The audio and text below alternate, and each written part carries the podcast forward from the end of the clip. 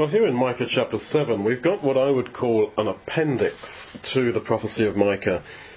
First six chapters, he's there really going quite tough at uh, Judah that they've sinned and that they really need to repent and reform themselves. And notice, incidentally, in chapter 1, verse 1, that he's making this prophecy at the time of Hezekiah who was a righteous king, and apparently everything was all resolved and, and uh, great reforms, etc. But quite clearly from this prophecy, the people's heart was very far from God. And so Micah's appealing for their repentance, and then really the thing finishes at the end of chapter 16, and he, he then adds this chapter 7, which is very personal, and it's about him. And he seems to be saying, look guys, I'm no better than you. I'm a serious sinner. And although I'm a prophet, I am absolutely as sinful as you, but I believe in justification by grace, and I therefore am right with God. And this really is the the way to preach. This is the way to relate to people, to admit our own fallibility and our own weakness. This is the way to go, it, it seems to me. That we are not standing there saying, look, I'm, I've got it all sorted, um, but rather I am with you, you my audience, whether it's one person or a whole crowd of people, I am with you. I'm no better than you, and I also am in a serious position before God. So he starts off verse 7, Woe is me, for I, as when uh, they have gathered the summer fruits as the grape gleaning of the vintage, and there's no cluster to eat. My soul desired the first ripe fruit. So he's saying, look, I feel like a guy who's worked in the harvest, and then at the end of the harvest there's still nothing to eat. But he's just said that to Israel.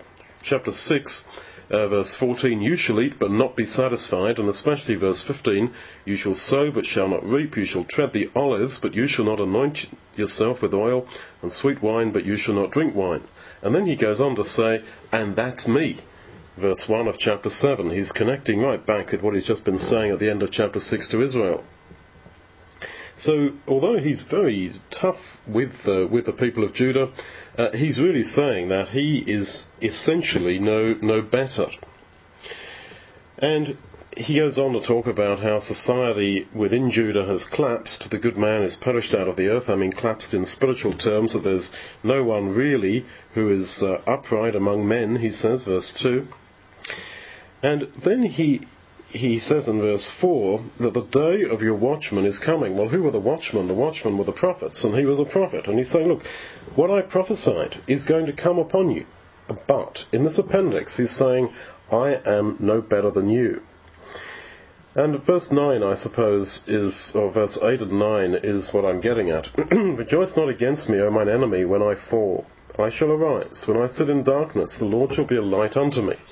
So he seems to have the idea that he has fallen. And who is his enemy? Well, I suggest verse 5 gives an idea. You can't trust in a friend, in your guide. Keep the doors of your mouth from her that lies in your bosom. Well, I would think that that is talking about his wife or his partner. Uh, and the allusion seems to be back to Delilah, who betrayed Samson, as if he's feeling that he's Samson. Let's go on in verse 9. I will bear the indignation of the Lord because I have sinned against him. And so he recognizes that he has sinned, and he says, verse 10, Then she that is my enemy, she that is my enemy, so I suggest it's his wife or his partner, who lies in his bosom, she that is mine enemy shall see it, and shame shall cover her, which said unto me, Where is Yahweh your God? My eyes shall behold her, and she shall be trodden down as the mire of the streets. So he is convicted that he has sinned and his woman who lies in his bosom has mocked him because of his faith in Yahweh. Now this is where, where I see the allusion back to Delilah and him seeing himself as Samson. Maybe he was sexually out of control. I don't know. And this is not the first time in Micah that he alludes to that. If you go back to chapter 6, verses 6 and 7, he, sa- he says, with what shall I, this is Micah personally, with what shall I come before the Lord? Shall I come before him with burnt offerings? No. Will the Lord be pleased with thousands of rams? No. Shall I give my firstborn for my transgression, the fruit of my body for the sin of my soul?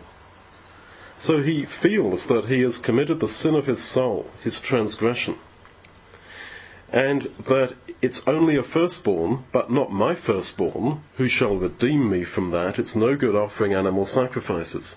Now he has come very close to the Spirit of Christ here.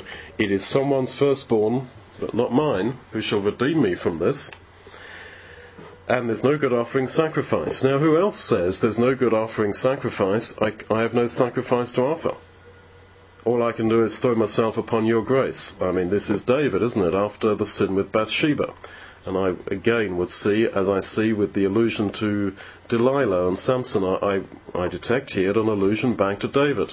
And so I think you could put together a case that this is a sexual sin that he's committed, and he feels that it, it can't be uh, dealt with by, by sacrifice, but only by the offering of a firstborn, but not my firstborn.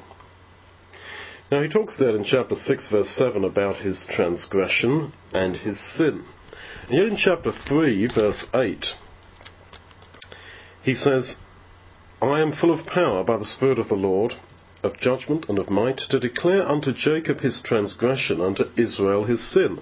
So his job in the prophecy was to declare to the people of Israel their transgression and their sin. And in chapter 1 verse 5, he opens the prophecy by saying, For the transgression of Jacob is all this, and for the sins of the house of Israel. What is the transgression of Jacob? What are the high places of Judah, etc.?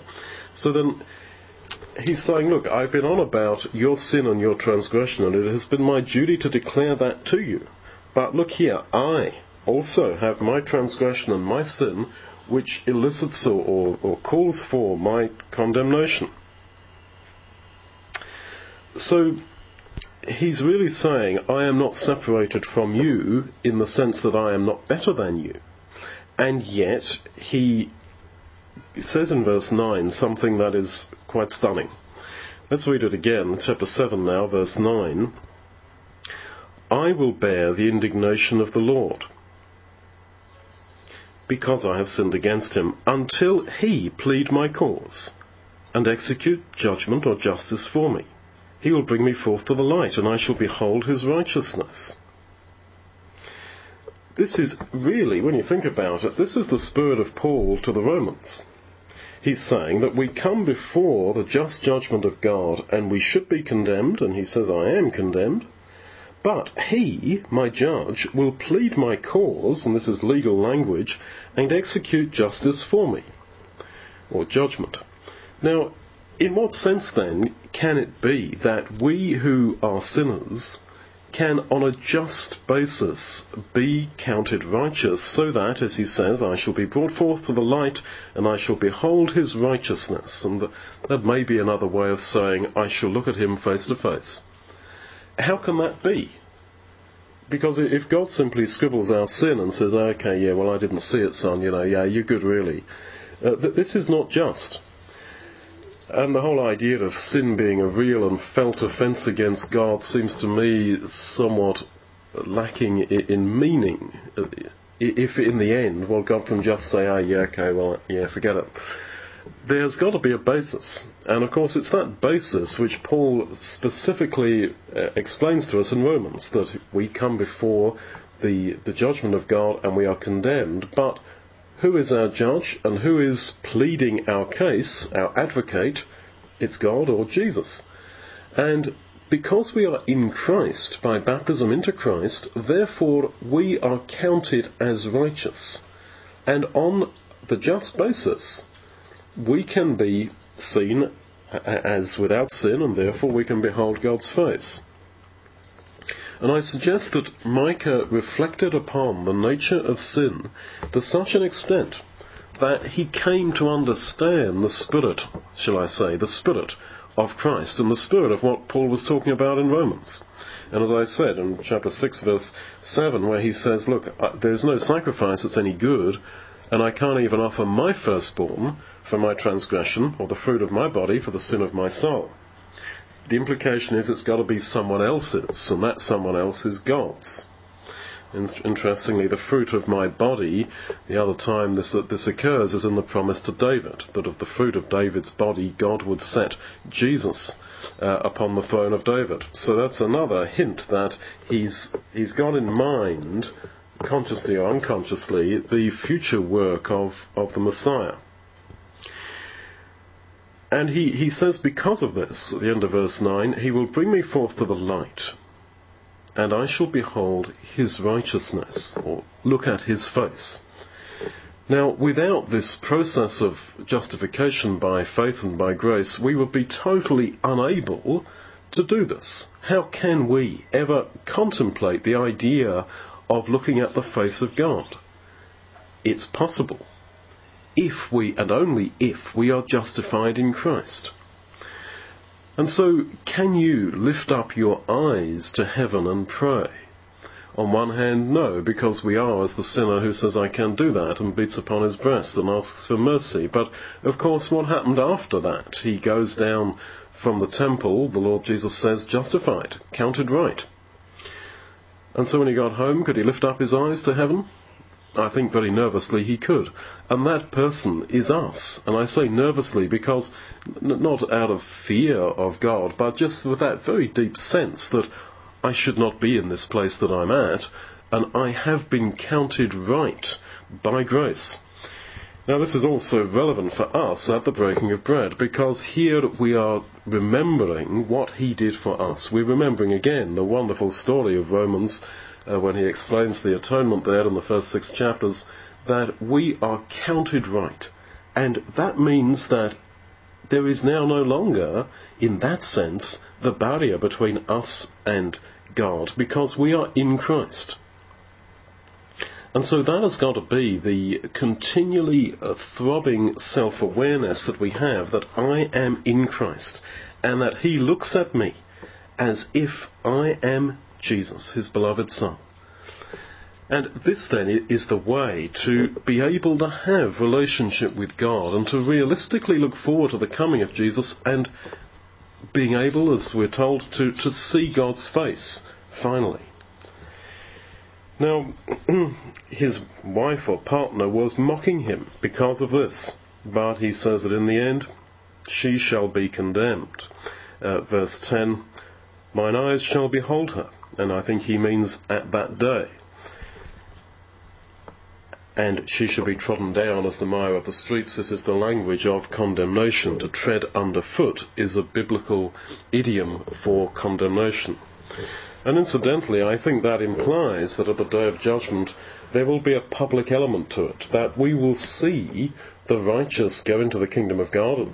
Jesus says to the Jews, You will see them go in and you yourselves cast out that we will actually see the condemnation of the wicked, that the whole thing in that sense will be public, and secrets will be revealed.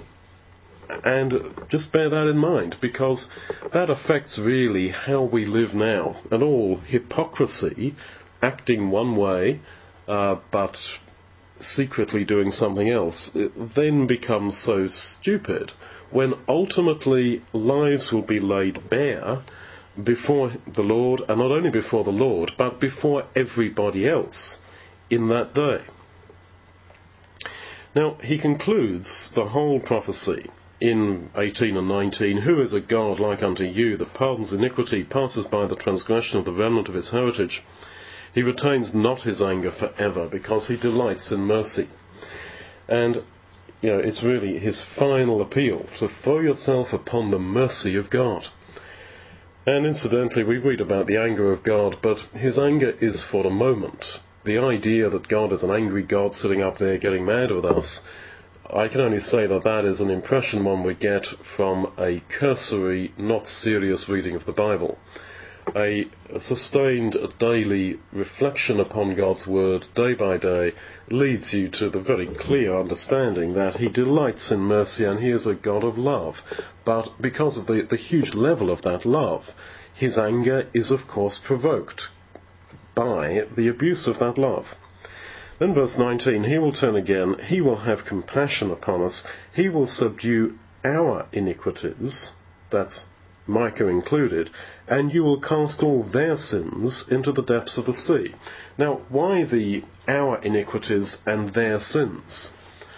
I think that this maybe is his final personal reflection. Because I don't think this is addressed to anyone apart from, it's like a soliloquy, it's a man talking to his God.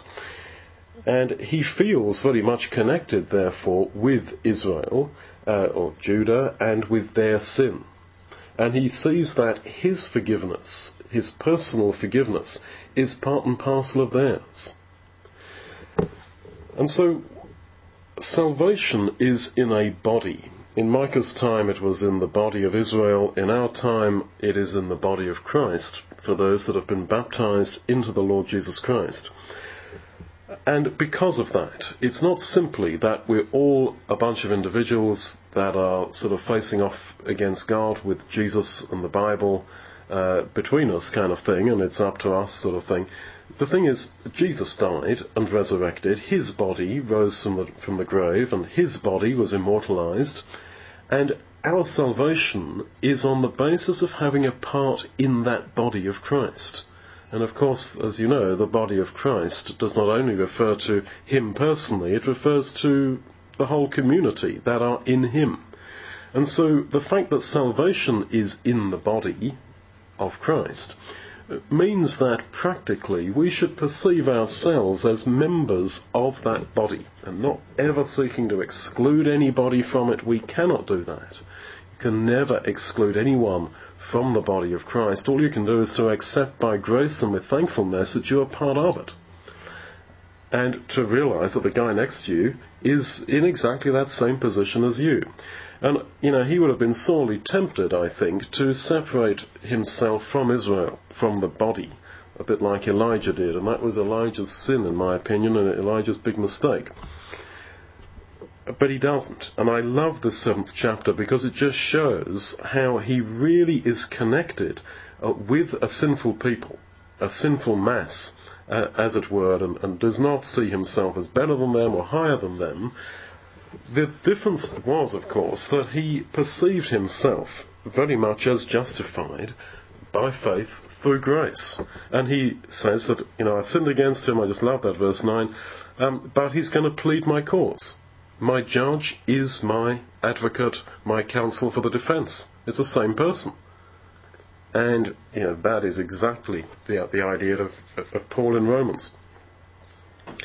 And he, he concludes then um, that you will cast all their sins into the depths of the sea. Now, this is, of course, the, the Egyptians being cast into the depths of the sea. This is right out of the song of uh, Miriam and, and, and, Moses when uh, the, uh, the water has come back and the Egyptians are drowned and cast into, into the depths of the sea. And what does that represent in our context? We are baptized into Christ as they were baptized into Moses in the cloud and in the sea. So this is the significance of baptism, that all our sin really was destroyed there. That our sin is to be seen as the Egyptians, not me. And this again is Paul's point about identity. We are sinners, we are in that sense Egyptians. But who do you identify yourself as? We identify ourselves with the Israel who crossed the Red Sea, and that the sin that we have that so easily besets us is in fact dead in reality from God's perspective. And he concludes, verse 20, you will perform the truth to Jacob and the mercy to Abraham. Now, what was the blessing promised to Abraham and Jacob? It was blessing. And what is the blessing? Well, Acts 3, Peter defines that blessing, and Paul does elsewhere in the New Testament, but uh, Peter defines it clearest of all, I think, at the end of uh, Acts 3. God sent Jesus to bless us in turning away each one of us from our iniquities. And he says, God made a covenant, 3 verse 25 of Acts, uh, with our fathers, saying unto Abraham, and in your seed, that's Jesus, will all the nations of the earth be blessed. And that blessing is that we have been turned away from our iniquities. So then the blessing the mercy and the truth that Micah talks about is ultimately forgiveness and salvation. And so, as he's had so much to say about sin, and in whole chapter 7 about his personal sin, he feels that that is dealt with by the promises of God to Abraham, by the mercy and truth. And it's the truth bit that maybe we will conclude with. The truth is the final truth, the only truth that is actually worth anything. The final truth is that our sins have been cast into the depths of the sea and that we shall be brought forth. Verse 9 again, um, maybe that's a reference to resurrection. It's being brought forth anyway to the light, being brought forth before the, the very throne of God, and I shall behold his righteousness.